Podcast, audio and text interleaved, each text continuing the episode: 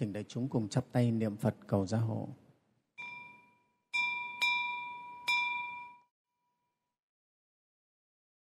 Nam mô Phật Bổn Sư Thích Ca Mâu Ni Nam mô Phật Bổn Sư à, Thích à, Ca Mâu à,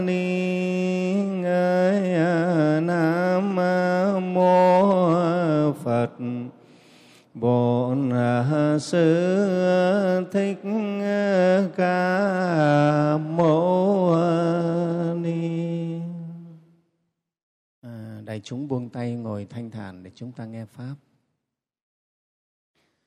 Nam Mô Phật Bổn Sư Thích Ca Mâu Ni Kính thưa toàn thể đại chúng, hôm nay ngày 14 tháng 4 năm nhâm dần Chúng ta tiếp tục chương trình tu học thường kỳ của đại chúng. Trước tiên, cho Thầy gửi lời chúc sức khỏe, tinh tấn và an lành đến toàn thể đại chúng.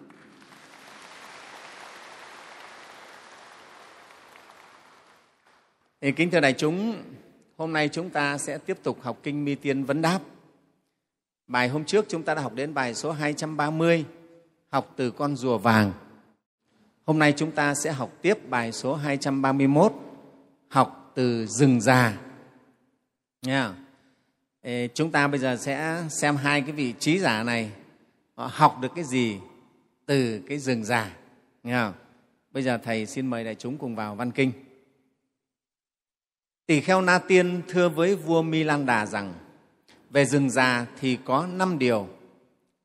Vua Milan Đà nói, xin Đại Đức giảng cho chấm nghe. Tỳ kheo Na Tiên đáp, thưa vâng, Tâu Đại Vương.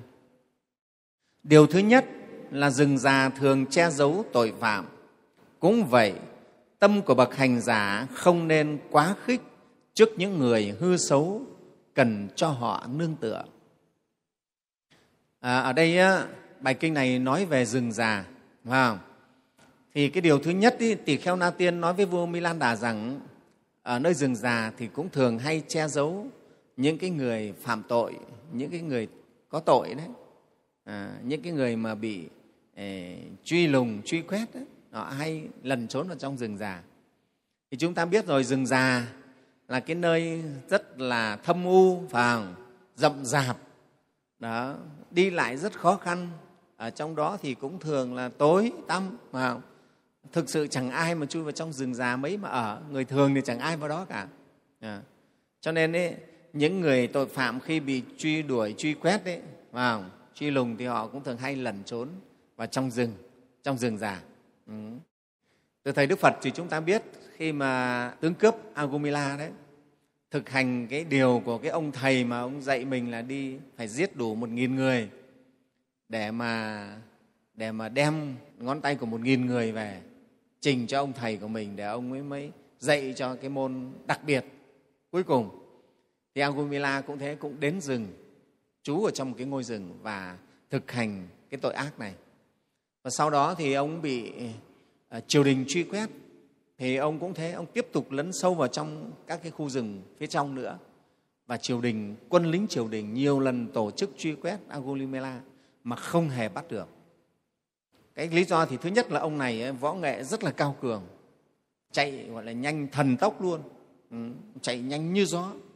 Thứ hai là sức khỏe cũng rất là phi thường và võ nghệ rất là cao cường. Thế cho nên là quân lính triều đình đông như thế vua ba tư nặc tổ chức nhiều lần vây bắt mà không bắt được. Thế ông cứ ở trong rừng già thì ông chịu rồi không ai vào nổi. Ông lần mất hết. Đó thế cho nên chúng ta thấy là quả thật rừng già cũng là cái chỗ mà dung chứa vào những cái người mà có thể những cái người tội phạm họ lẩn khuất trong đó. Thế vậy thì bây giờ tỳ kheo na tiên á, rút ra được cái bài học gì từ cái đặc tính này của rừng già đối với một hành giả tu hành? Na tiên mới nói thế này. Cũng vậy tâm của bậc hành giả không nên quá khích trước những người hư xấu cần cho họ nương tựa. À, tất nhiên chúng ta không phải là khuyến khích không phải là tán dương cái việc rừng già che giấu tội phạm nghe không? Cái việc che giấu người tội phạm thì không phải là tốt nghe không? Không phải là tốt. Nhưng ở đây ấy, cái đặc tính này là cái gì? Ở đây na tiên rút ra được bài học là người hành giả tu hành đệ tử phật không nên quá khích trước những người hư xấu mà cần cho họ nương tựa. Thì kính thưa đại chúng chúng ta biết đấy, phật pháp là phổ độ tất cả chúng sinh đấy, đức phật ra đời là cứu độ tất cả chúng sinh có chừa ai đâu. Không kể người đó là thiện hay là là ác. Thiện, ác, đến với phật pháp đều được cứu độ hết. Nên phật pháp là không phân biệt người đó là người giàu hay là người nghèo, là người thiện hay người ác, là người đẹp hay người xấu, là người trẻ hay người già, là dân tộc nào. Phật pháp đều cứu độ hết. Đấy, cái đặc biệt của pháp chúng ta, đức phật đến với chúng ta là như vậy, không có phân biệt không như một số các tôn giáo khác, họ phân biệt phân biệt chủng tộc, màu da. Phật pháp là không phân biệt. Dù người ấy là ai, là vua chúa, hay là người dân thường, là người ăn mày, vào hạ liệt nhất thì cũng đều là chúng sinh đang đau khổ, cần được cứu độ hết. Cho nên phật pháp là phổ độ, cái chữ phổ là rộng ra phổ độ tất cả muôn loài chúng sinh cơ mà. Có chừa ai đâu? Có phải là chỉ người thiện tôi mới độ đâu, người ác tôi không độ, phải không? Đó vì từ trong cái tuệ giác của đức phật, ngài thấy rất rõ tất cả chúng sinh đều bình đẳng. Bình đẳng là gì? Ở nơi tâm tính chúng sinh đều có phật tính. Tất cả chúng sinh đều có phật tính ở trong tâm. Và cái phật tính ấy mà tu hành đúng phương pháp thì đều trở thành phật hết. Tất cả chúng sinh đều sẽ thành phật cơ mà. Đấy, trong một cái bài kinh kinh hoa kinh pháp hoa có nói, vào bồ tát thường bất khinh có nói rằng tôi không dám khinh tất cả các ngài đâu. Các ngài đều sẽ thành phật. Đó, dù người ấy bây giờ là cực ác, nhưng mà rồi, trong một tương lai sau này, người ấy cũng sẽ thành phật. Đó, đức phật đã thấy rõ cái điều đó. Ngài nhìn thấy rõ cái bản tâm, bản tính lương thiện trong sạch trong mỗi chúng sinh. Ngài thấy cái đó là cái bình đẳng. Chúng sinh bình đẳng với nhau ở cái đó đấy. Nghe không? bình đẳng là đều có tính phật hết tất cả chúng sinh à, muôn loài đều có cái tính phật hết. Đó. Nhưng mà cái tính phật ấy vì nó bị vô minh tập khí nhiều đời nhiều kiếp che lấp cho nên nó không nhận ra được cái tính phật ấy. Đó. và do vô minh che lấp nên chúng sinh tạo ác nghiệp và do ác nghiệp ấy cứ thế dẫn dắt chúng sinh đi luân hồi sinh tử triền miên nhiều đời nhiều kiếp. Đó. Thế thì ở đây chúng ta thấy là cái việc ấy, cái việc vô minh ấy nó khiến chúng ta làm ác nó che phủ chúng ta. Cho nên con người thì rất dễ làm ác vì nó đã sẵn cái màn vô minh ở trong người mà chúng ta trong tâm chúng ta rồi. Cho nên chúng ta làm việc ác nó dễ nó thuận. Hành thiện thì khó hơn là làm ác thưa đại chúng. Đấy làm điều ác làm điều xấu dễ. Ha, làm điều xấu dễ. Thế và chúng ta mỗi kiếp đi luân hồi thì chúng ta lại tô bồi thêm những cái điều xấu điều ác nhiều lên thế cho nên tại sao đức phật nói khi mất thân người á, được lại thân người nó khó? Là vì thực ra chúng ta cứ nghĩ kiếp sau tôi sẽ tốt hơn. Nhưng không chắc đâu, thưa đại chúng. Kiếp sau có khi ta lại huân tập nhiều điều xấu đi, vào. Nếu chúng ta không được gặp duyên lành, không được gặp thầy sáng bạn hiền, gặp phải cái môi trường xấu là chúng ta bị. Mà cái thời đại chúng ta bây giờ thì cái môi trường xấu rất là nhiều. Môi trường để chúng ta sa đọa hư hỏng rất là nhiều. Đó, thế cho nên thực sự mà nói cái thời mạt pháp này ấy, không gặp được chính pháp của phật tu hành thì chúng ta hầu hết là sa đọa thưa đại chúng. Đấy là một sự thật đấy chứ không phải là thầy nói chơi đâu. Hầu hết chúng ta bỏ thân người này là chúng ta sa đọa. Ừ, cái thời mạt pháp này chứ không phải như thời chính pháp thời tượng pháp của trước đây. Con người ta còn tốt lên còn bây giờ cái môi trường này nó rất dễ bị sa đọa. Thế và chúng ta biết vậy thì cái người gọi là người xấu người ác ấy phải không? tuy rằng trong tâm họ cũng có phật tâm phật tính thế nhưng do vô minh tập khí mà họ hành ác. Bây giờ họ bị cái tâm ác nó sai sử khiến họ tạo ác à, thế mà chúng ta bây giờ hắt hủi họ xua đuổi họ truy cùng diệt tận họ thì sẽ ra sao? À, ừ. chúng ta nhớ à, chúng ta diệt không phải là diệt con người, mà diệt cái cái vô minh, diệt cái cái ác tâm thôi. Chúng ta đừng bao giờ lầm vào con người không có tội, mà cái tâm ác, cái tâm bất thiện đấy mới đáng phải diệt. Thầy vẫn nói là chúng ta không có kẻ thù nào. Tất cả thế gian này không có ai là kẻ thù của chúng ta, mà tất cả chúng ta chỉ có kẻ thù chung duy nhất, đó là vô minh. Nghe không? đó là vô minh đó là tham sân si. Đó đấy là kẻ thù chung duy nhất của loài người. À, thì chúng ta thấy rất nhiều người trước đây rất là độc ác. Nhưng khi mà họ hiểu phật pháp họ trở thành người lương thiện. Phải không? Thế mà lúc trước mà ta đem giết quách họ đi rồi thì sao? Và sau này đâu họ có thể có cơ hội thành người thiện được nữa. Ác hay không là ở cái tâm của họ mà tâm của họ lại là bị vô minh chi phối. Đó. Thế cho nên chúng ta nhớ chúng ta tiêu diệt. Chúng ta không phải là diệt người mà là diệt cái tâm ác, cái tâm bất thiện. Đó, cái đấy mới là cái điều quan trọng. Vậy thì, ở đây na tiên nói giống như rừng già dung chứa những cái người tội lỗi, vào, thì hành giả tu hành cũng phải mở tâm mình ra, bao dung với những người mà lỗi lầm, xấu ở trong cái xã hội này. Thời đại nào cũng có, mà người xấu thì rất nhiều, chứ không phải ít đâu. Và nếu chúng ta mà truy cùng diệt tận họ thì thì đâu còn có cái gì mà là xã hội tốt đẹp? À? mà bây giờ thầy chỉ lấy ví dụ cái người xấu ấy là ai? Hỏi ra là ai? Nhiều khi người xấu ấy, người tội lỗi ấy nhiều khi là ai? Có khi là người thân của mình. Có khi là cha mẹ mình. Có khi là anh em mình. Có khi là con cháu mình. À? có khi là bạn thân của mình. À? tự nhiên trở thành người tội lỗi xấu thế bây giờ mà ta hắt hủi xua đuổi họ thì họ biết nương tựa vào đâu? Đó, thế cho nên đối với phật pháp thì không như vậy. Tinh thần của phật pháp không như vậy. Phật pháp là sẽ giúp cái người xấu chuyển hóa cái tâm xấu ác của họ trở thành cái tâm thiện, tâm tốt lành. Wow. và từ đó họ trở thành con người tốt. Đó, trở thành con người hiền lương, đạo đức tốt đẹp cho đời. Đó, đấy mới là phật pháp chính tướng cướp Agulimala đại chúng thấy không cả xã hội hát thủi vào vâng, triều đình truy lùng xã hội hát thủi lên án. Thế nhưng mà đức phật lại đến với tướng cướp Agulimala và đã cảm hóa Agulimala trở thành con người lương thiện.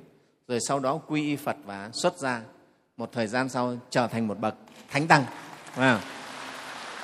Đó. Thế và nhiều lắm thưa đại chúng à, yên tử chúng ta cũng thế phải không trước đây thầy nhớ trong lịch sử của đức phật hoàng trấn tông đấy khi mà ngài trở về núi yên tử hôm ngày đi thì về đến chùa cầm thực ấy, là một bọn cướp nó xông ra.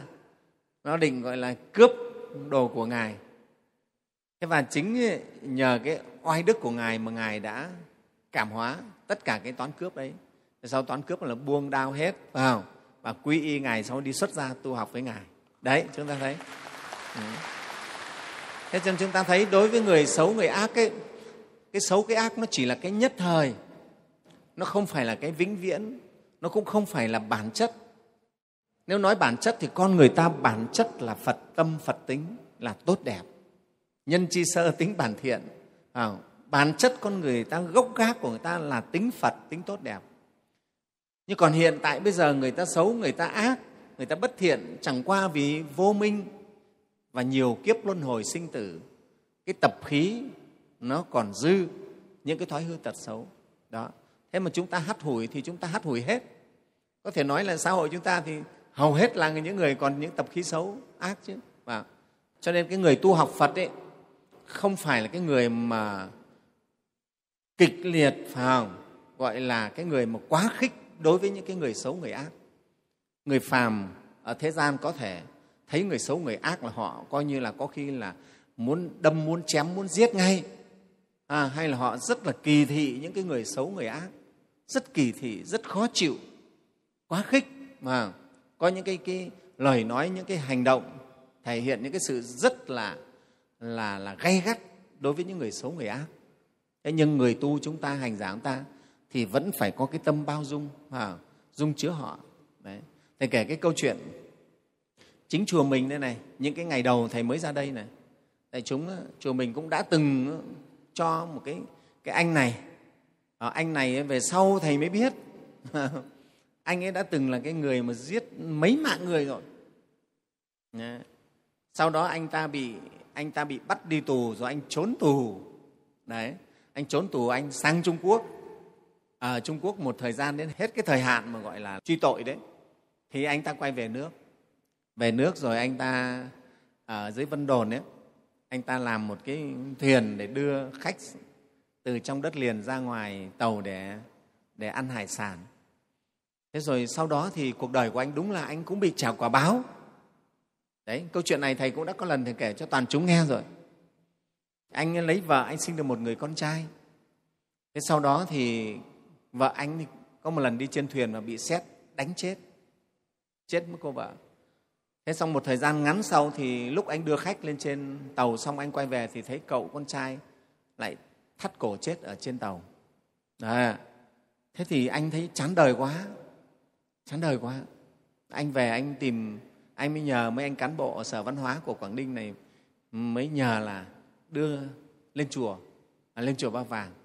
Và lúc lên đây thì thầy đâu có biết anh gốc gác là thế nào đâu cũng cho anh ở chùa công quả ừ, tu tập. À, thế nhưng mà thì đúng là anh cũng có cái tâm hối lỗi ăn năn thật sự. Nhưng mà anh đúng là bị quả báo. Tâm anh rất là sợ hãi, mà đến đêm anh ngủ anh không yên được. Thì lúc ấy thầy không biết là sao anh bệnh thế. Về sau này á, về sau thì một số anh em bên an ninh họ cũng đến đây họ hỏi, họ tìm hiểu. Thì mới nói là đúng là có cái cậu này ở chùa đấy. Cái anh này ở chùa. Thì họ mới nói là cái anh này là đã phạm những tội như thế. Thế thì lúc ấy thì thầy mới hỏi, thì anh thú thật hết ra là con đã từng là kẻ như vậy đấy à, và anh bị cái quả báo là đêm anh không thể ngủ được anh rất sợ hãi. Thưa đại chúng để đấy là cái quả báo. À, chùa cũng chịu khó công quả lắm. Thế nhưng mà do anh không thể ngủ được như vậy về sau thì anh xin thầy anh về nhà trở về nhà anh ấy. Đó. Thế thì thưa đại chúng ấy, thầy cũng tin rằng á, trong những năm tháng anh cũng phải ở chùa đến mấy năm đó ở chùa anh nghe pháp thì chắc rằng anh cũng sẽ được bớt đi vào những các cái điều tội lỗi, tâm anh ấy sẽ trở lên tốt hơn. Người ta biết ăn năn, biết sợ hãi tội lỗi. Vào đấy là chuyện rất là thật. Và và cũng có những cái người rất là ác. Khi họ đến với cửa chùa, đến với cửa phật từ bi thì họ lại trở nên thành con người tốt. Họ biết hồi tâm, họ biết nghe. Nhưng những con người ấy nhiều khi dùng vũ lực với họ không xong. Vâng, mình ác mình mà truy cùng diệt tận họ không xong. Họ lại chống đối. Nhưng mà trước cái cánh cửa từ bi của phật thì họ lại mở lòng họ ra. À, và họ hoán đổi cái, cái tâm hồn của họ trở thành một cái tâm hồn lành thiện hơn tốt đẹp hơn. Đó. Thì đấy thì đại chúng mới thấy là là đức phật dạy người tu phải như vậy. Trong kinh bát đại nhân giác á, cái điều thứ sáu và khi mà một vị bồ tát hành bố thí thì không phân biệt à, kẻ ác bất tắng ác nhân tức là không ghét người ác không ghét bỏ người ác người ác ta cũng không ghét bỏ à, ta ghét cái tâm ác của người ta nhưng không ghét con người ta. Đại chúng hiểu không? Chính chúng ta nhiều khi á, lúc chưa biết phật pháp chưa tu ta cũng ác đáo đẻ. Thế mà bây giờ mà ta ác thế mà bị mọi người hắt hủi hết thì ta sống làm sao? À, đó cho nên xét gì thì xét người lại phải xét lại mình chỉ là cái tâm thôi. Đầy những người trước đây rất là xấu xa đê tiện. À, nhưng sau đó người ta gặp được phật pháp người ta gặp được những người tốt người ta trở thành người tốt. Đó thế thì bao nhiêu cái xấu của họ nó đi hết rồi. Vào vậy nên chúng ta nhớ cái mà chúng ta cần diệt đó là diệt cái tâm ác diệt cái vô minh ở trong tâm trí chúng ta chứ không phải diệt con người nghe không? không phải diệt con người. Đó thế cho nên ở đây na tiên nói tâm một vị hành giả tu học phật phải giống như rừng á, có thể dung chứa được cả những cái người lỗi lầm những cái người tội lỗi là chỗ nương tựa cho họ để họ biết hồi tâm quay về. Đại chúng hiểu không nào? Cho nên ấy, cửa chùa là cửa tử bi vào những người như thế họ quay về họ biết hồi tâm. Đó. thầy cũng đã từng có những cái cái lần được vào trong trong trại giam ấy thưa đại chúng để mà à, giáo hóa cho những người phạm nhân trong đó. Đấy, và à, các anh à, quản lý trại giam người ta nói là họ cũng rất hoan hỉ. Khi được các sư thầy vào mà chia sẻ nói chuyện, động viên họ, để cho họ không bị mặc cảm tội lỗi. Và cái con người ta khi mà ở trong trại rồi ra tù, người ta rất dễ mặc cảm là cái người tội lỗi. Thì mình là sao giúp cho họ xóa được cái mặc cảm đấy đi? Họ biết nhìn nhận lại cái hành vi của mình và tự mình nhận thấy lỗi lầm ở mình. Đó mới là điều quan trọng. Chứ còn nhiều người người ta phạm tội nhưng họ không nhận tội họ vẫn đổ tội là do cái này, do xã hội, do chế độ thế nọ thế kia. Và họ không tự nhận thức được cái sai lầm của họ. Thế thì mình giúp cho họ nhận ra được những cái điều đó. Đó là cái điều tốt. Mà đấy thì thưa đại chúng, vậy thì cái tâm của một vị hành giả phải giống như rừng à, phải bao dung, có thể dung chứa được. Kể cả những người gọi là lỗi lầm là những người xấu đấy vào thì mình mới có cơ hội để giúp họ chuyển hóa và phải như vậy mới được. Chứ cái trong cái xã hội này, nếu chúng ta trực triệt với kẻ ác ấy, vào, hoàn toàn truy cùng đuổi tận, diệt tận họ, thì thực sự không phải đã là xã hội tốt đâu, thưa đại chúng. Thế cho nên chúng ta có những cái trại cải tạo, phải có, nhà nước phải có những chỗ đấy để tiếp nhận họ rồi cải hóa, giáo hóa họ, chuyển hóa họ. Đấy, thưa đại chúng, nhớ thì tâm của hành giả cũng phải như vậy. Đấy là cái điều thứ nhất mà tỳ kheo na tiên rút ra được từ cái rừng già. Và rừng già nó dung chứa được những người lỗi lầm như thế. Thì tâm của một vị tu hành cũng thế, phải mở lòng ra. Chẳng đó là cái đặc tính từ bi của người người đệ tử Phật. Người đệ tử Phật phải có cái tâm từ bi. Nếu không có tâm từ bi thì không phải là người đệ tử Phật nhé đấy là điều thứ nhất. Điều thứ hai, rừng già là nơi không có người qua lại cũng vậy bậc hành giả đừng để cho tham luyến sân hận si mê qua lại tâm mình. Thì kính thưa đại chúng quả thật rừng già là nơi không có mấy người qua lại. Vào ai mà tự nhiên bình thường mà dám đi vào trong rừng già mà đi một mình ai dám vào? Wow, rất đáng sợ. Sợ thú dữ wow, rắn độc rồi đủ thứ gọi là bất thường nó có thể xảy ra. Mình không thể biết được quỷ ma trong đó mình đâu biết được. Cho nên thực sự rừng già không phải là chỗ cho mọi người đi lại. Vậy thì ở đây cũng thế. Một vị tỳ kheo học ở rừng già cái điều này là sao? Đừng để cho tham luyến, sân hận, si mê qua lại nơi tâm mình. Người hành giả đệ tử phật tu hành thì phải học rừng già cái này, đừng để cho tham sân si nó đi qua đi lại ở nơi tâm mình. Ừ. chúng ta biết là cái gốc của chúng ta là từ vô minh, nó sinh ra cái chấp ngã từ chấp ngã lại sinh ra tham sân si. Thưa đại chúng vô minh sinh chấp ngã chấp ngã sinh tham sân si. Và từ tham sân si này nó lại sinh ra bao nhiêu cành nhánh nữa thưa đại chúng. Wow. tất cả cuộc sống của chúng ta có thể nói là đều là triển khai của tham sân si hết đấy. À, đại chúng ấy, cuộc đời chúng ta của một người phàm phu như chúng ta là triển khai từ cái gốc tham sân si mà ra. Mọi việc chúng ta làm mọi lời chúng ta nói, ý nghĩ chúng ta nghĩ, hầu hết đều từ cái gốc tham sân si này mà ra hết đấy. Nếu chúng ta không biết tu, thì tất cả đều nằm trong tham sân si. Đó. thế cho nên, mới gọi tham sân si là gốc và cũng gọi là tam độc đấy. Nói vào phật pháp tam độc là gì, chúng ta biết ngay là tham sân si. Là và trong phật giáo lại chia tham sân si ra làm đến 10 cái thứ, gọi là 10 kiết sử kiết sử nghĩa là nó trói buộc và sai sử chúng ta. Kiết tức là trói lại. Xử là sai sử sai khiến. Thì từ tam độc tham sân si này à, nó biến hóa thành 10 cái kiết sử 10 cái kiết sử này trói buộc và sai khiến chúng ta trong tất cả mọi việc ở cái đời này của một cuộc sống phàm phu. Wow. 10 cái kiết sử đó là thứ nhất là thân kiến. Wow. thân kiến tức là quan kiến chấp cái thân này là ta là của ta. Đó. Thứ hai là hoài nghi. Vào nghi ngờ nghi mình nghi pháp nghi người. Vào à, không biết là phật pháp có đúng có thật hay không? Đức phật có thật hay không? Pháp phật có cứu được mình hay không? À, rồi không biết là à, mình có tu được phật pháp hay không? Nhiều cái nghi. Rồi cái nữa là cái giới cấm thủ là chấp thủ những cái giới cấm sai lầm rồi dục ái lòng tham muốn dục của chúng ta ở trong cái cõi dục này. Cái nữa là sân hận cái nữa là sắc ái là tham muốn ở cõi trời cõi trời sắc. Vô sắc ái tham muốn ở cõi trời vô sắc. Rồi kiêu mạn rồi trào cử và và sân và si. Đó. Thì mười cái này á, gọi là mười cái kiết sử trói buộc chúng sinh thưa đại chúng thế thì quá trình tu tập chính là quá trình mà chúng ta diệt trừ 10 cái kiết sử này. Cái quả vị tu đà hoàn ấy là trừ được ba cái kiết sử đầu. Đó là thân kiến nghi ngờ và giới cấm thủ. Trừ được ba cái này là chứng quả thánh tu đà hoàn thưa đại chúng. Quả thánh tư đà hàm là trừ được ba kiết sử này và nằm mỏng nhẹ tham và sân.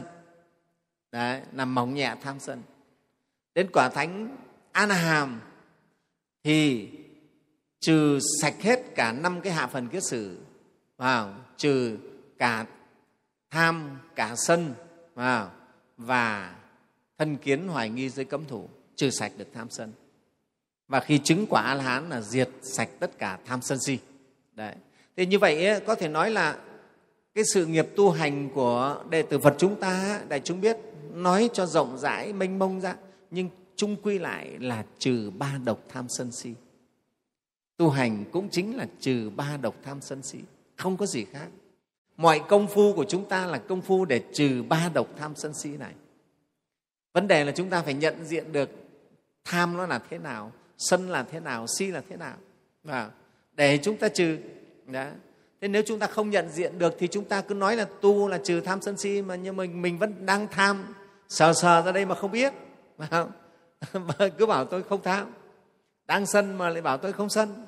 Thế cho nên tại sao chúng ta vì không nhận diện không biết hành tướng của tham sân si cho nên chúng ta không trừ được nó?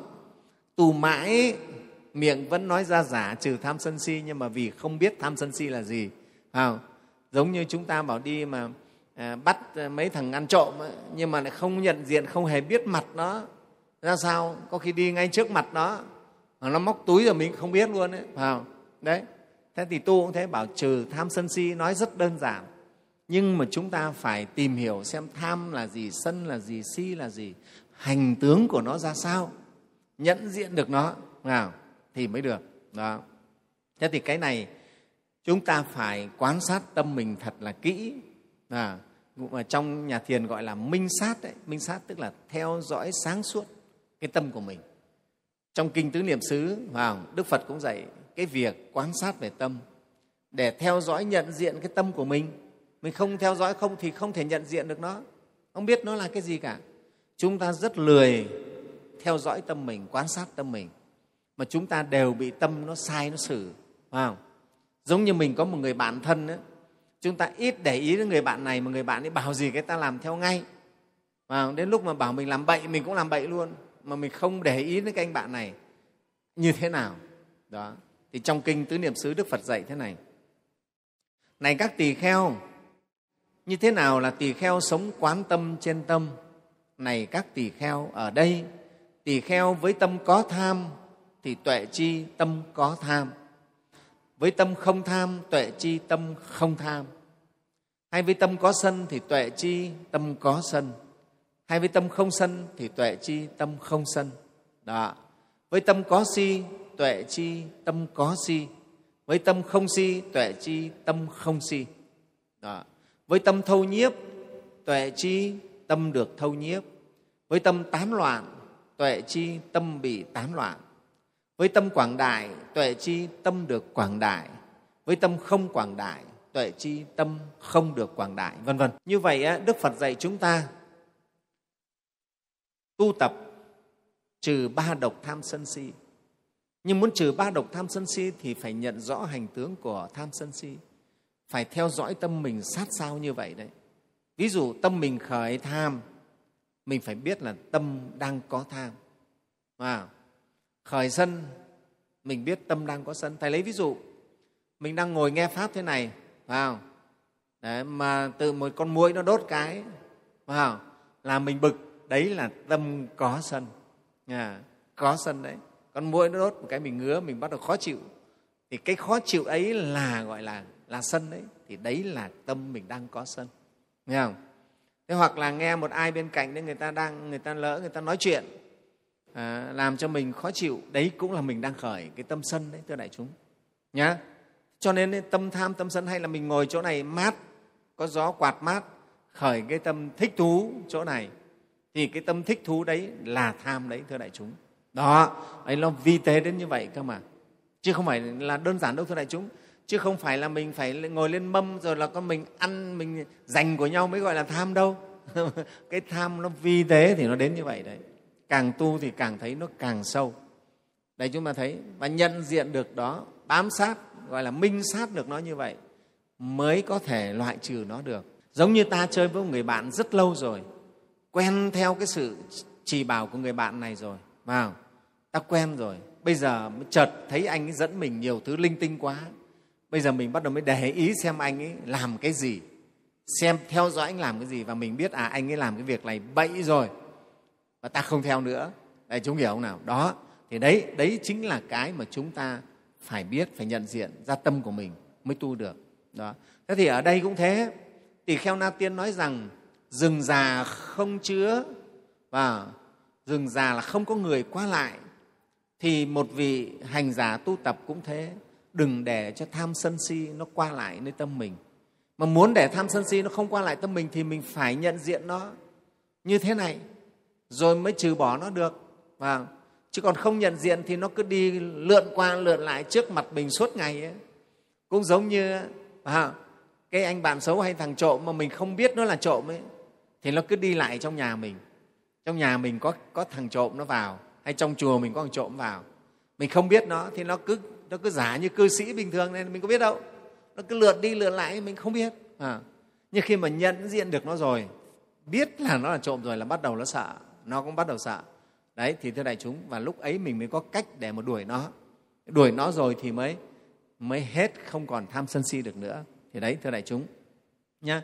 Cho nên ấy, một hành giả tu hành thì học dừng ở cái chỗ này, nghe phải biết nhận diện tâm của mình và để làm sao dần dần loại trừ được tham sân si, không để tham sân si lang thang, lượn ở trong tâm của mình nữa. Đấy là cái điều thứ hai mà na tiên rút ra từ rừng già. Điều thứ ba, rừng già là nơi vắng lặng.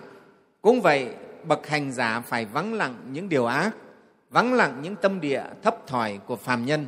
Đó. rừng già quả thật là vắng lặng phải tĩnh mịch thâm u. Bây giờ hành giả tu hành cũng thế làm sao cho tâm mình phải vắng lặng những cái điều ác vắng lặng những cái tâm địa thấp thỏi của kẻ phàm nhân nghe không? Của kẻ phàm nhân. Thầy vẫn nói rằng là tu tập á, chính là làm có hai việc thôi. Cái việc thứ nhất ấy, là những cái gì trước đây mình rất rất là quen.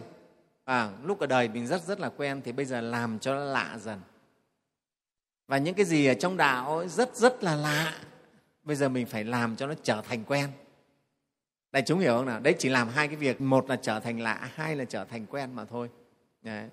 trước đây chúng ta ở đời chúng ta quen với cái gì? À, chúng ta quen ăn chơi đua đòi cờ bạc rượu chè trai gái dối trá lọc lừa lười biếng ham ăn ham ngủ à, ích kỷ kiêu căng ngã mạn đố kỵ vân vân. Đại chúng thấy không? Chúng ta quen không? Cái rất quen nào gặp ai mà ờ, đẹp hơn mình diện hơn mình là mình đố kỵ là mình ghét mình nói xấu. Ai nhà người ta giàu hơn mình là mình khó chịu à, nhà người ta ăn cơm mà ngon hơn con nhà mình là mình cũng khó chịu đó. người ta mà Ờ, danh gia vọng tộc hơn mình mình cũng khó chịu, cũng nói xấu. Đó, thưa đại chúng. Thế rồi làm thì chọn việc còn con thì ăn thì chọn những miếng ngon mà ăn. Đó, lười biếng ỉ lại, ích kỷ. Chúng ta quen lắm rồi. Đấy, mà không những quen mà còn được giáo dục nữa như thế nữa. Phải không đấy.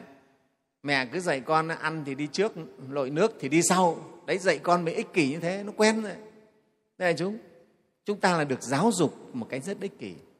Kể cả cái giáo dục mà gọi là cho con cái gọi là công thành danh toại đấy. Cái đấy cái giáo dục của phong kiến trước đây cũng thế. Học để làm quan làm quan để giàu, để vinh thân phì gia đều là cái giáo dục ích kỷ hết, thưa đại chúng. Thầy chưa nhìn thấy được cái giáo dục mà giáo dục để cho con người sống vì mọi người, sống cống hiến chưa có. Cái giáo dục của chúng ta giáo dục để con làm quan. Làm quan thì có quyền có quyền thì có tiền thì giàu có. Đó thưa đại chúng để vinh thân để phì ra, cái giáo dục ấy là giáo dục ích kỷ thì rất khó để có được một cái con người tốt đẹp. Thưa đại chúng nếu chúng ta biết giáo dục các con của chúng từ nhỏ biết sống vì mọi người biết sống hiếu đễ biết sống vì mọi người vì gia đình vì cộng đồng vào thì con mình lớn lên nó sẽ khác.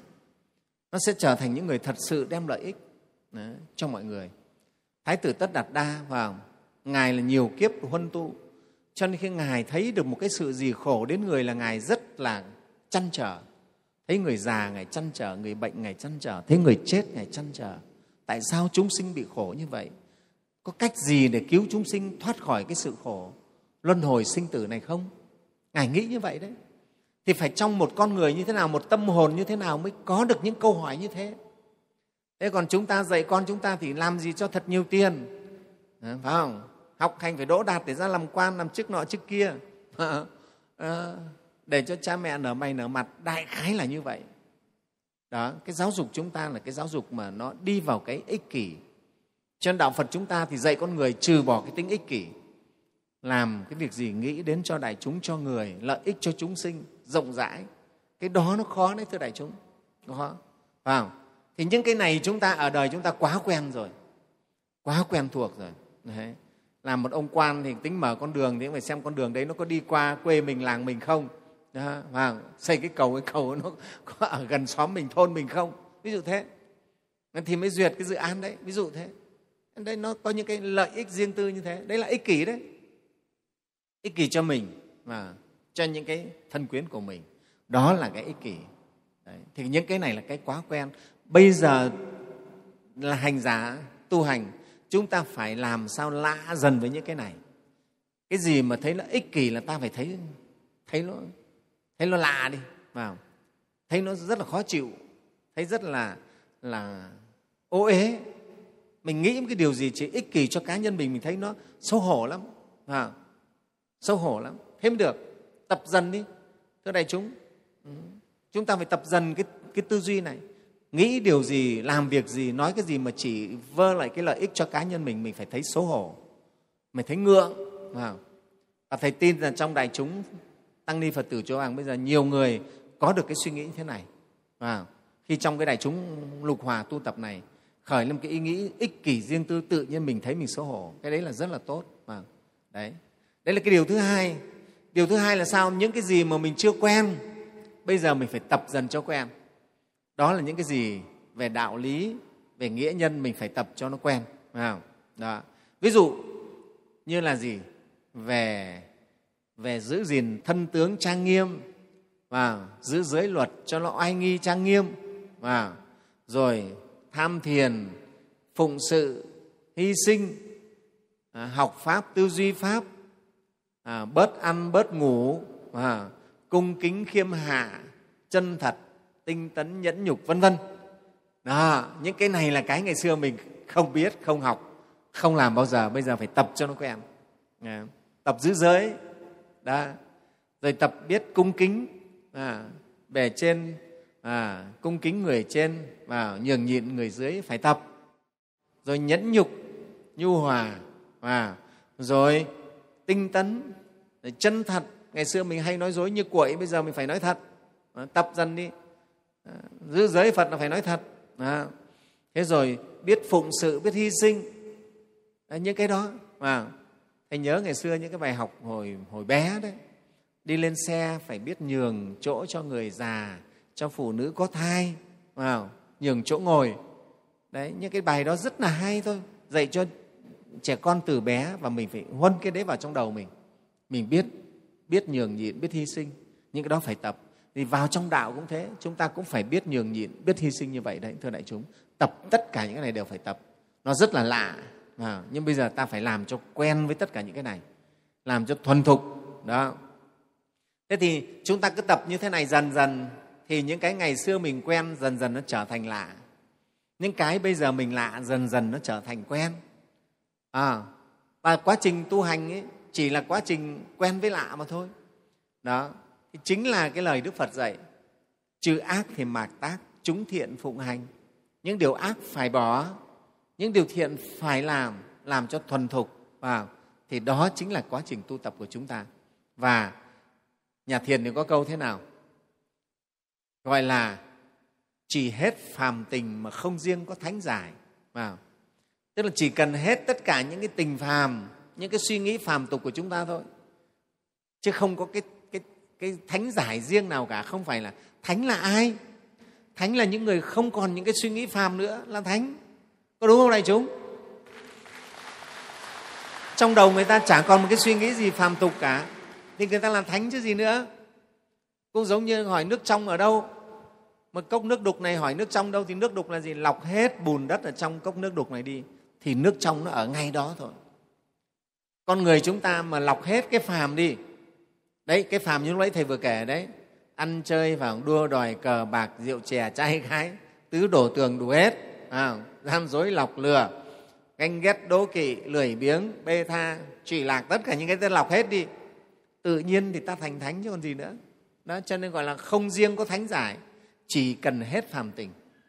Cho nên cái tu mà thầy nói tu hay đó gọi là tu mà theo kiểu đổ rác á vào ta cứ đổ hết những cái rác rưởi trong tâm mình đi nhặt hết rác trong tâm ra thôi mà nhìn những cái rác trong tâm mình thì nó dễ. Đây chúng thấy không? Rác rưởi trong tâm mình ở đấy mình tham rồi không được nhé phải bỏ đi. Cho nên cái buổi kiểm tâm của đại chúng á chưa tăng chưa ni đều có buổi kiểm tâm. Cư sĩ phật tử ở chùa cũng có những buổi kiểm tâm buổi tối. À, viết sổ kiểm tâm hoặc là kiểm tâm với nhau là để nhặt rác ra đấy. Ngày hôm nay tâm mình có bao nhiêu cái cái còng rác bao nhiêu những cái hòn sỏi hòn đất hòn bụi ở trong tâm mình? À, hạt bụi trong tâm mình mình phải nhặt ra. Đó thì đấy chính là quá trình mà nhặt rác trong tâm. Tu như thế ta cứ chăm chỉ nhặt rác thì tự nhiên tâm mình nó sạch thôi. Tâm sạch thì tự nhiên là thánh chứ chẳng còn là ai nữa. À, không phải à thánh ở đâu? Thánh ở ngay trong cái chỗ người phàm chúng ta đây này. Ngay trong cái người phàm chúng ta mà khéo tu thì là thánh.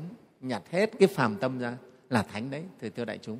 Đó thì đấy đấy là cái điều mà thứ ba vào à, với rừng già vắng lặng thì vị hành giả tu hành cũng phải vắng đi làm sạch đi tất cả những cái phàm tâm phàm tình của chúng ta. Bằng những cái suy nghĩ mà rất là thấp thỏi rất là đê tiện của người phàm chúng ta phải bỏ. Học phật đã như vậy. Và thưa đại chúng thế có người bảo là thế thì bỏ những cái đấy thì để được cái gì? Thưa đại chúng chúng ta biết rồi. Những cái tâm phàm như thế nó chỉ làm khổ mình thôi làm cho mình thấp kém đi thôi. Tại chúng ta không có ai mà suy nghĩ những điều hạ liệt thấp kém lại trở thành người cao quý được đâu. Tại chúng thấy không? Và cái người có bao giờ được tôn trọng đâu? Chỉ những người có suy nghĩ cao thượng, tốt lành, người đó mới được mọi người tôn trọng, cung kính thôi. Chứ còn tất cả những cái người mà suy nghĩ những cái điều thấp kém, đê tiện, làm sao mà được được tốt đẹp được? Và nhân và quả nó cũng không thể tốt đẹp được. Đó. Thế cho nên thầy vẫn nói cái việc tu hành ấy là việc bổn phận.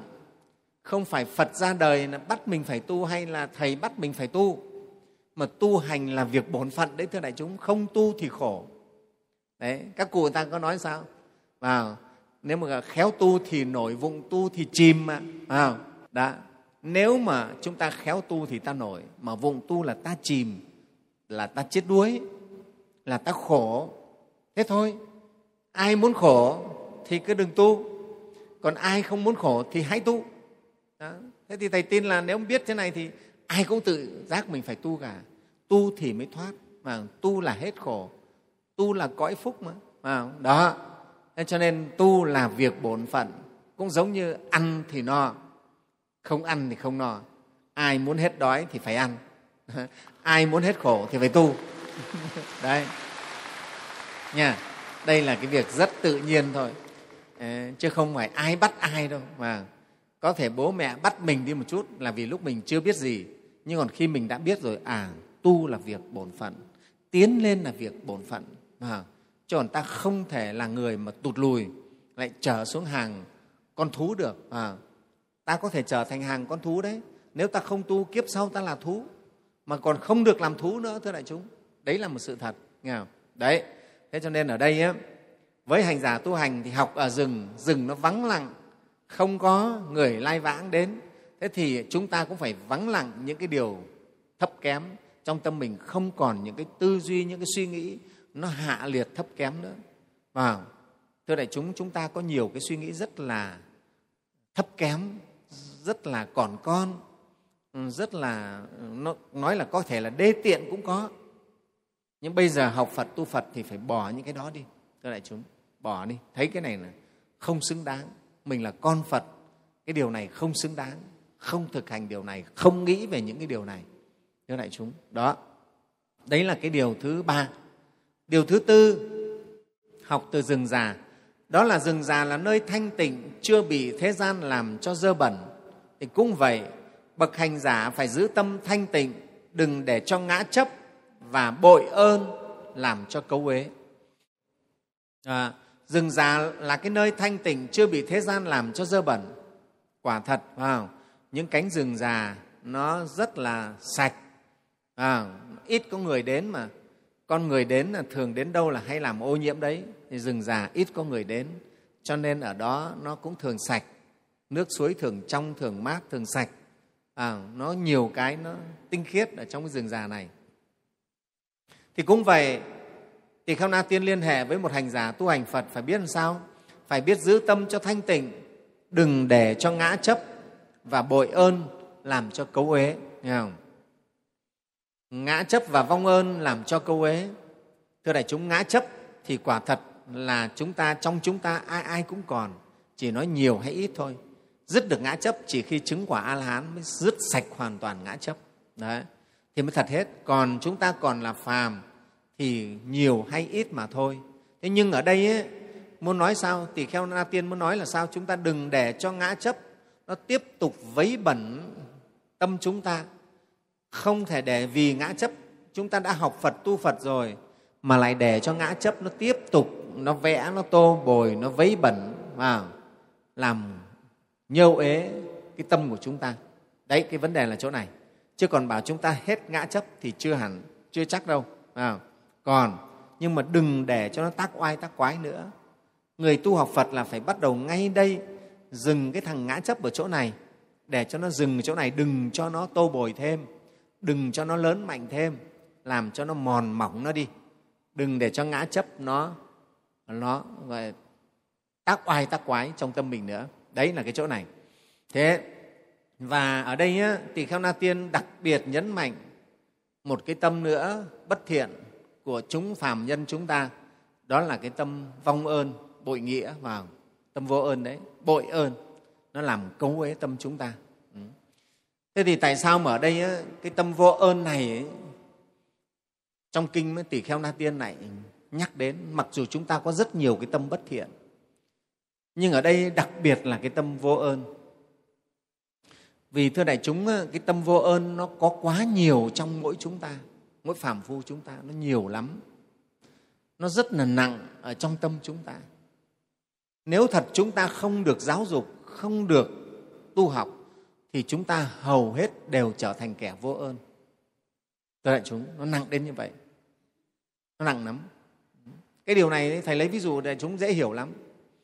Bây giờ ví dụ nhà này á, được à, anh chị ở nước ngoài thường xuyên chu cấp gửi tiền về cho. À, mấy chục năm anh chị đều đặn năm nào cũng gửi bao nhiêu nghìn đô cho. À, rất vui vẻ. Cứ đều đều đến kỳ là được nhận tiền ở nước ngoài gửi về. Vui vẻ lắm. Thế nhưng chỉ một năm mà anh chị bắn đi với khó khăn gì không gửi về. Lập tức thay đổi. Bắt đầu nói xấu ngay. À, 20 năm người ta giúp mình không nhớ nhưng chỉ cần một năm người ta không cho mình thôi là bắt đầu khó chịu. Bao nhiêu công lao ta đổ đi hết có khi nói xấu luôn. Đấy. Giống như một đứa bé vậy đấy, thưa đại chúng. Ngày nào tao cũng cho nó ăn kẹo, cũng cho kẹo ngon. Chỉ một ngày ta không cho nó thôi là nó khó chịu với mình, là nó xem mình không ra gì rồi. Đại chúng có thấy không? Đại chúng thấy điều này có là thật không? Vậy đấy. Cái tâm cái tâm vô ơn của chúng sinh nó nặng nề, nó nhiều đến như vậy đấy khi mình bất như ý à, là lập tức bao nhiêu công lao của người ta mình bỏ đi hết luôn. 20 năm người ta giúp đỡ mình, người ta chu cấp cho mình, không nhớ đến nữa. Chỉ một năm nay á, người ta không chu cấp, lập tức xoay ra nói xấu. Nào anh chị kiệt keo kiệt nào là bùn xỉn nào là nọ kia. Vào tiếc rẻ nọ kia. Đó quên hết công lao. Vào bao nhiêu ngày cho cháu kẹo nhưng một ngày quên không cho cháu kẹo lập tức nó nghĩ xấu mình ngay. Cái này là cái rất là thường đấy thưa đại chúng. Chúng ta nhớ được cái tâm phàm phu chúng ta nó vô ơn như vậy đấy phải không? Cha mẹ nuôi chúng ta mấy chục năm trời lo lắng chu cấp từ cái lúc gọi là ngửa vào bú mớm vào chỗ ướt mẹ nằm chỗ giáo xe con nuôi lớn. Thế nhưng mà lớn lên rồi học hành rồi ra trường rồi đấy à, xin việc cho rồi đấy, mà vì không mua cho một cái xe SH thôi chẳng hạn. Đòi phải có xe SH không mua cho được cái xe SH là lập tức coi như cha mẹ trở thành người không ra gì ngay. Nói cha mẹ coi như là có khi là trách cha chửi mẹ bỏ nhà đi. Đấy, thưa đại chúng, con cái đấy. Cái này thì ở đây các vị làm cha làm mẹ cũng cảm nhận được cái này chứ không phải không đâu. Nuôi nó đến như vậy đấy. Thế nhưng mà chỉ một lần trái ý thôi là lập tức có thể là coi như cha mẹ chả có công lao gì sẵn sàng nói xấu cha mẹ sẵn sàng coi như là bỏ cha bỏ mẹ. Ngay. đó. Rồi. Thế rồi nhiều lắm thưa đại chúng. Trong cuộc đời này thầy cũng đã từng thấy và có những người được người khác giúp cho hộ trì cho thành công. À, nhưng thành công công thành danh toại rồi. Khi công thành danh toại rồi thì sợ phải mang ơn sợ mang cái ơn của người ta giúp mình cho nên phủ nhận hết công ơn của người ta. Đấy là một cái tâm lý sợ phải mang ơn. Cho nên khi tôi đắc thành công thành danh toại lập tức phủ nhận luôn. Coi như cái người kia là không giúp gì cho tôi cả. Đấy thưa đại chúng.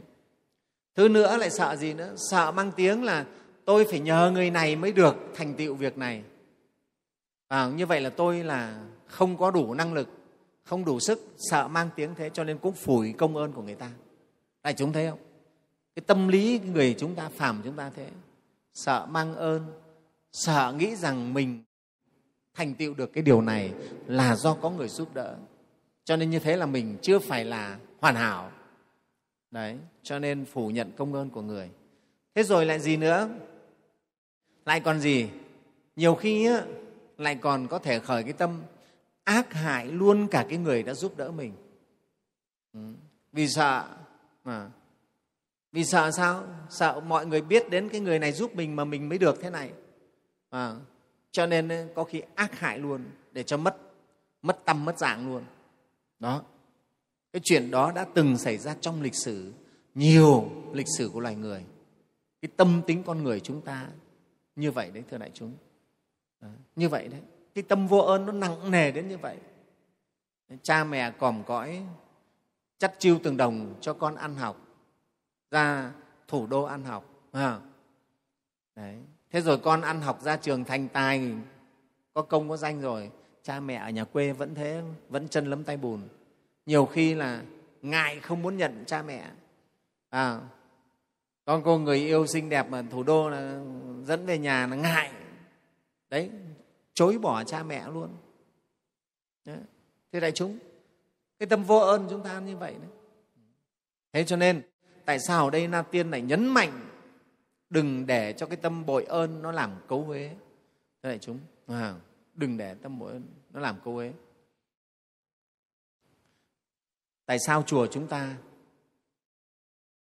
tất cả tăng ni phật tử đều phải tu tập ba tâm cung kính vâng lời và biết ơn? Phải nhấn mạnh cái chỗ này con người ta có biết ơn có đền ơn người đó mới gọi là người tốt được. Còn cái người không biết ơn không đền ơn không là người tốt được. Đức phật của chúng ta là tấm gương sáng chói về cái tâm biết ơn. Đại chúng thấy không nào? Ngay khi đức phật vừa thành đạo à, thì ngài tri ân cái cây bồ đề nơi ngài ngồi che nắng che mưa cho ngài trong bốn chín ngày để ngài an tâm nhập thiền đắc đạo. Ngài đã đứng ngắm cái cây tri ân cây bồ đề một tuần liền thưa đại chúng. Mắt không chớp nhìn cây bồ đề không chớp mắt. Đấy trong sử phật giáo ghi rõ. Rồi ngài nghĩ đến những người thầy trước đó của mình. À, ngài ala rakalama và ngài ờ, eh, bắt đầu lam phất nghĩ để đến độ cho những người thầy trước đây đã dạy mình. Đó nhưng mà hai cái vị này chết mất rồi. Thì ngài lại nghĩ đến những người bạn đồng tu với mình đã giúp đỡ mình trong những cái ngày kham khổ hạnh như vậy. Là năm anh em ông kiều trần như và ngài đã đi đến độ năm anh em ông kiều trần như. Và, và biết bao nhiêu những người ngài đã hứa với ai vị vua nào ngài đều đi đến để độ hết. À, rồi sau đó ngài về hoàng cung độ cho vua cha à, rồi độ cho cả hoàng cung. Thì chúng ta mới thấy cái tâm của ngài, cái tâm tri ân nó rất là lớn, phải không? cái người phải dày, phải nặng cái tâm tri ân như vậy, người ấy mới gọi là người tốt được. Thì chúng ta tự kiểm mà xem. Cho nói cái điều này là để tất cả mỗi chúng ta đều phải soi lại mình. Trong mình, cái tâm vô ơn rất nhiều vào ngay trong nhà thôi. Có khi người vợ mình hàng ngày cơm nước phục vụ cho mình như thế, nhưng mà mình cũng xem thường luôn. Coi đấy giống như là nghĩa vụ là bổn phận ấy là cô phải chăm sóc phải cơm nước giặt rũ cho mình. Chồng không hề biết ơn. À, người chồng việt nam ấy, nói được cái lời cảm ơn vợ rất là khó. Thầy biết không? khó lắm đấy. Cảm ơn vợ cảm ơn em nhé là khó lắm đấy. Đây là các đức lăng quân ngồi bên tay trái thầy đây này phải có nói được lời không? Cô nấu cho một nồi cơm dẻo, bát canh ngon, ngọt. Có biết cảm ơn em hôm nay là đã cho anh một bữa cơm rất là ngon không? Người tây thì người ta dễ cảm ơn lắm người tây ta được giáo dục từ nhỏ rồi, cái tâm phải biết ơn. Còn người việt mình rất là ít, lại còn ngại. Nói thế nhiều khi lại bảo là khách sáo. Chúng ta được giáo dục cái tâm biết ơn rất là ít, rất là yếu. Thầy vẫn nói cái xã hội này nó sẽ tốt đẹp hơn nhiều nếu ai ai cũng sống trong cái tâm niệm biết ơn à thì tội phạm cũng sẽ ít đi con người ta được sống trong cái tâm biết ơn ấy, nó rất là tốt đại chúng thấy không ừ. Đó. phật tử đến chùa biết ơn đại chúng biết ơn chư tăng xây dựng công trình này để cho mình có chỗ tu học à và biết ơn thế mình gắng mình làm tất cả mọi những việc tốt để giữ gìn tam bảo à chư tăng thì cũng biết ơn các phật tử. Các phật tử là những người đàn na tiến tí hộ trì cho mình. À, vật thực hàng ngày y áo mình mặc để gắng mình tiến tu. Trong gia đình vợ chồng cũng biết ơn nhau. Con cái biết ơn cha mẹ. Và bạn bè biết ơn nhau. Lãnh đạo biết ơn cấp dưới. À, không có không có nước làm sao mà có sóng. Lãnh đạo được là cái sóng lên cao thì cũng phải nhờ có nước. À, mình làm quan thì cũng phải có dân quan biết ơn dân. Và thì như vậy đại chúng thấy. Nó sống trong cái niệm biết ơn như vậy thì xã hội đất nước nó rất là tốt đẹp. Cho nên cái đạo lý biết ơn và đền ơn này ấy, nó phải được phổ rộng ra. Đấy, đất nước chúng ta thì cũng đang thực hiện những cái điều này. Vào nhưng nghĩa trang liệt sĩ ghi công tổ quốc ghi công đấy là cái đạo lý biết ơn đấy.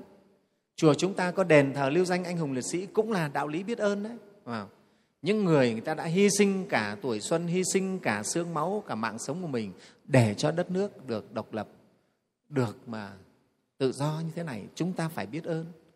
Các anh hùng liệt sĩ phải biết ơn. À, biết ơn những bà mẹ việt nam anh hùng những người đã hy sinh hết tất cả như thế. À, cho nên cái đạo lý biết ơn này cần phải được tô bồi cần phải được phát huy. Chúng ta phải sống trong niệm biết ơn nào ngày ngày chúng ta ăn miếng cơm chúng ta cũng phải biết ơn. Cho nên ấy, trong khi mà chư tăng ăn cơm có năm pháp quán thì phải quán cái điều thứ nhất là quán cái thức ăn này ấy, do đâu mà có công lao của người làm cho nó nhiều hay ít để mình sinh được cái tâm biết ơn. Vào hạt gạo này là người nông dân một nắng hai xương mảnh vải tấm y này là người nông dân cũng thế phải nuôi tầm phải trồng bông phải dệt rất là vất vả mới có. Đấy, bao nhiêu những cái như thế, thì tự nhiên ta sinh ra cái tâm biết ơn, ta không trở thành người ác được, thưa đại chúng. Người có tâm biết ơn không trở thành người ác được. Những đứa con vô ơn là những đứa con trở thành người ác. Sẵn sàng mắng chửi cha mẹ, bỏ cha mẹ, thậm chí giết cha mẹ. Toàn là những đứa con bất hiếu vô ơn cả đấy, thưa đại chúng. Nếu biết ơn cha mẹ, chẳng bao giờ như vậy cả đó. Thế cho nên tại sao tỳ kheo na tiên đây lại nói rất là là năng ở cái chỗ này? Đừng để cho tâm bội ơn làm cấu ế tâm mình. Nghe không? Đấy. Trong cái câu chuyện kho tàng cổ tích chuyện việt nam ấy, cổ tích việt nam đấy nổi tiếng là câu chuyện thạch xanh và lý thông. Đại chúng thấy không? Lý thông cướp công của thạch xanh vô ơn với thạch xanh mà lại còn ác hại thạch xanh nữa anh chàng lý thông là anh chàng mà gọi là đầy đủ những cái đặc tính của người vô ơn. À, quên ơn của thạch xanh đã cứu mình thế mạng cho mình rồi lại cướp công của thạch xanh. Sau này lại còn tìm cách hãm hại giết thạch xanh. Ấy chúng ta thấy cho nên là dân ta là ghét anh chàng lý thông lắm. Đấy. vì anh này là đầy đủ cái đặc tính của một người vô ơn. Và chúng ta mới thấy phải làm sao chúng ta phải hàng ngày phải soi xét lại cái tâm mình đừng để cái tâm vô ơn nó nảy mầm nó mọc rễ trong tâm mình. Nghe không? Phải tẩy nó đi hàng ngày đấy. Phải khởi niệm tri ân hàng ngày. À, thường phải khởi niệm tri ân. Chúng ta là đệ tử phật thì tri ân đức phật. À, tri ân tam bảo. À, đã cho mình được tất cả những cái như thế này. Chúng ta được thân người á, có thể là từ một kiếp nào đó ta được nghe một câu phật pháp thôi mà rồi sau kiếp này ta được làm người đấy thưa đại chúng. Không phải đơn giản có thể có những duyên như vậy đấy. Chứ còn chúng ta mà gọi là hết nghiệp của súc sinh ấy, ngã quỷ mà lên làm người thì chưa chắc đã được như thế này đâu. Chúng ta mà từ súc sinh ngã quỷ lên thì chưa chắc đã được thế này. Mà có khi chúng ta được nghe một câu phật pháp hành một thiện pháp trong phật pháp mà ta đủ cái phước duyên được sinh làm người. Cho nên cái ơn đó là ơn từ từ tam bảo. Chúng ta phải tri ân đại chúng thấy không nào? Ừ.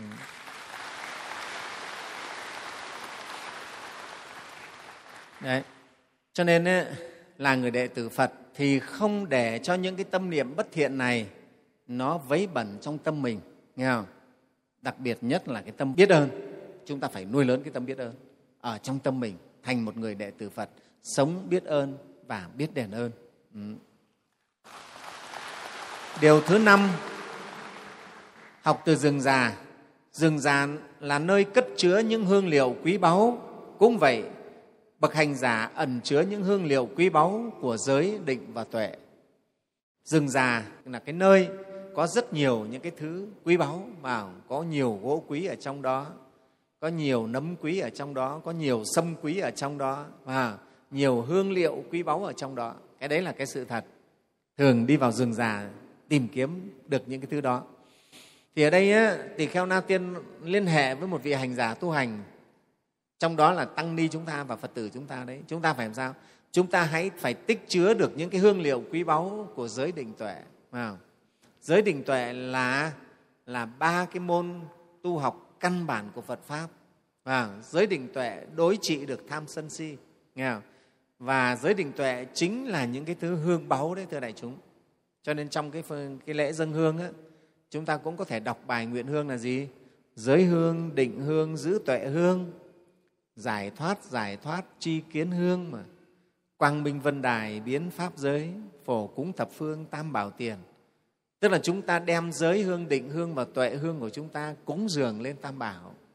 Và đấy mới là cái cúng dường đúng nhất đấy mười phương chư phật ấy, các vị bồ tát thánh hiền ấy, các ngài người là người cái hương đó người cái hương giới, hương định, hương tuệ mà chúng ta dâng cúng á, chứ không phải các ngài người cái hương khói này đâu. Không phải người hương khói đâu. Chúng ta thì cứ cứ lầm, cứ nghĩ là phải ngửi cái hương khói này. Thế cho nên là nhiều khi là mua hương ấy thì phải mua que hương nó thật xoắn, phải không? Nghĩ là phật còn ngắm, cái que hương nó đẹp như thế thì phật mới vui. Đức phật không phải là cần những cái thứ hương như thế, mà đức phật cần là chúng ta, cần là những người hành giả, đệ tử phật là hương của giới đức hương của định và hương của trí tuệ. Ba cái này vào còn giải thoát giải thoát chi kiến hương là tính sau. Nhưng đầu tiên là ba cái hương này đã là quan trọng nhất đấy. Các ngài cần cái thứ hương này. Nha. chúng ta đừng lầm với cái khói hương của cái hương trần này. Đấy, có cái câu chuyện vui đấy. Một cái sư cô này à, gọi là câu chuyện ông phật mũi đen thầy đã kể phật tử nghe rồi đấy mà. Sư cô này cô, cô, cô nghĩ là phải hàng ngày đốt hương cho phật cô có một pho tượng phật rất là quý và pho tượng phật bằng đồng rất là quý bé bé thôi. Đi đâu cô cũng mang theo. Và cô ta luôn luôn đốt hương để cho pho tượng phật cúng pho tượng phật của cô ấy. À, cô nghĩ như thế là được phước báu. Thế và cô đốt hương là cô cứ đẻ hương vào sát mũi phật ấy để cho phật ngửi hương. Thế có một lần á, cô đi đến một ngôi chùa khác có việc phải đến ngôi chùa khác thì cô cũng phải để cái pho tượng phật của cô lên trên ban thờ của cái chùa đó. Thế nhưng chùa đó thì pho tượng phật lại quá to luôn, nghe không? Thế thì cô bây giờ cô mới để pho tượng phật của cô bên cạnh cái cụ phật ở chùa này to quá. Thì cô bảo bây giờ mình mà đốt hương thì cái cụ phật bên này cụ ngửi hết. Cho nên cụ phật của mình ấy không ngửi được bao nhiêu.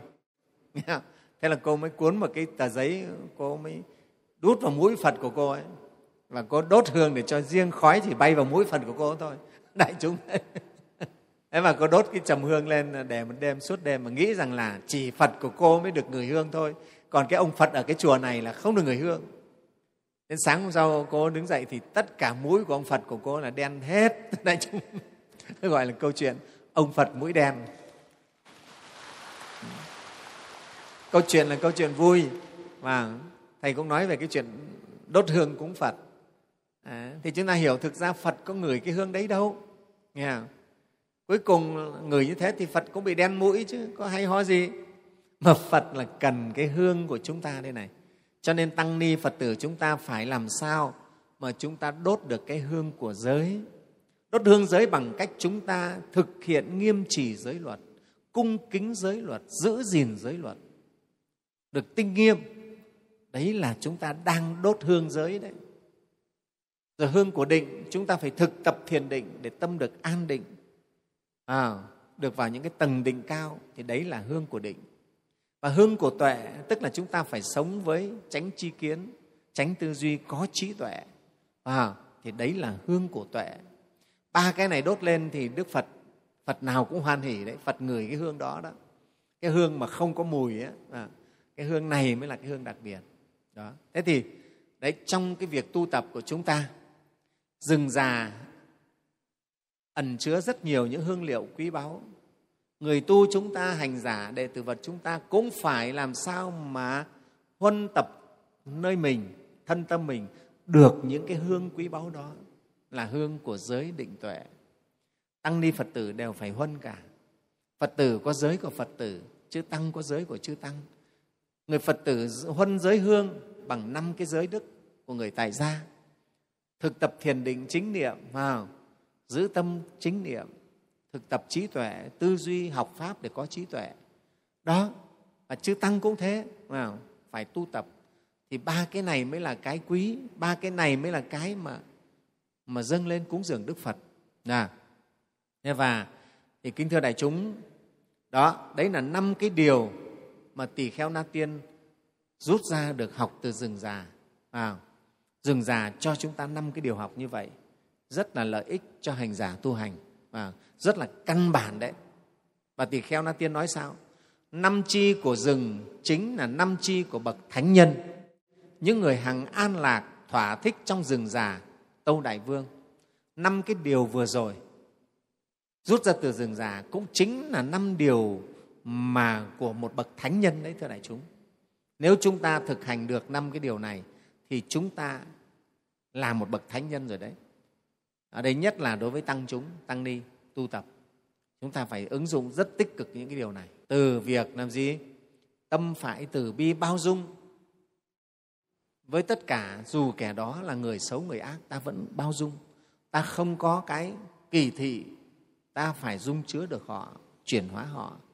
Rồi tâm chúng ta phải làm sao? Trừ khử được tam độc, tham sân si tâm chúng ta phải tránh xa những cái suy nghĩ hạ liệt thấp kém của thế tục. Và tâm chúng ta phải phải biết đầy đủ cái tâm tri ân. À, đầy đủ cái tâm tri ân. Tâm chúng ta phải huân ướp được được giới định tuệ. Đấy để chúng thấy những điều rất căn bản của sự tu tập. Rất là căn bản đấy. Cái rừng già cho chúng ta được những điều đó đại chúng chư tăng ni của chùa chúng ta thì đang ở trong rừng. Cái rừng của mình chưa phải là rừng già. À, nhưng mà nó cũng là cái tính chất của rừng già. À, chúng ta làm sao chúng ta rút ra được những bài học này để ứng dụng để chúng ta tu tập để được lợi ích? Thế và người phật tử cũng thế. Qua bài học rừng già này chúng ta cũng rút ra được những cái bài học thiết thực cho mình. À, để tu tập để chúng ta sống ở trong đời này này. À, chúng ta lợi ích cho thân tâm mình và lợi ích cho cho đời cái điều đó. Đấy thì kính thưa đại chúng à, à, thầy à, hôm nay chia sẻ bài kinh này với đại chúng đến đây.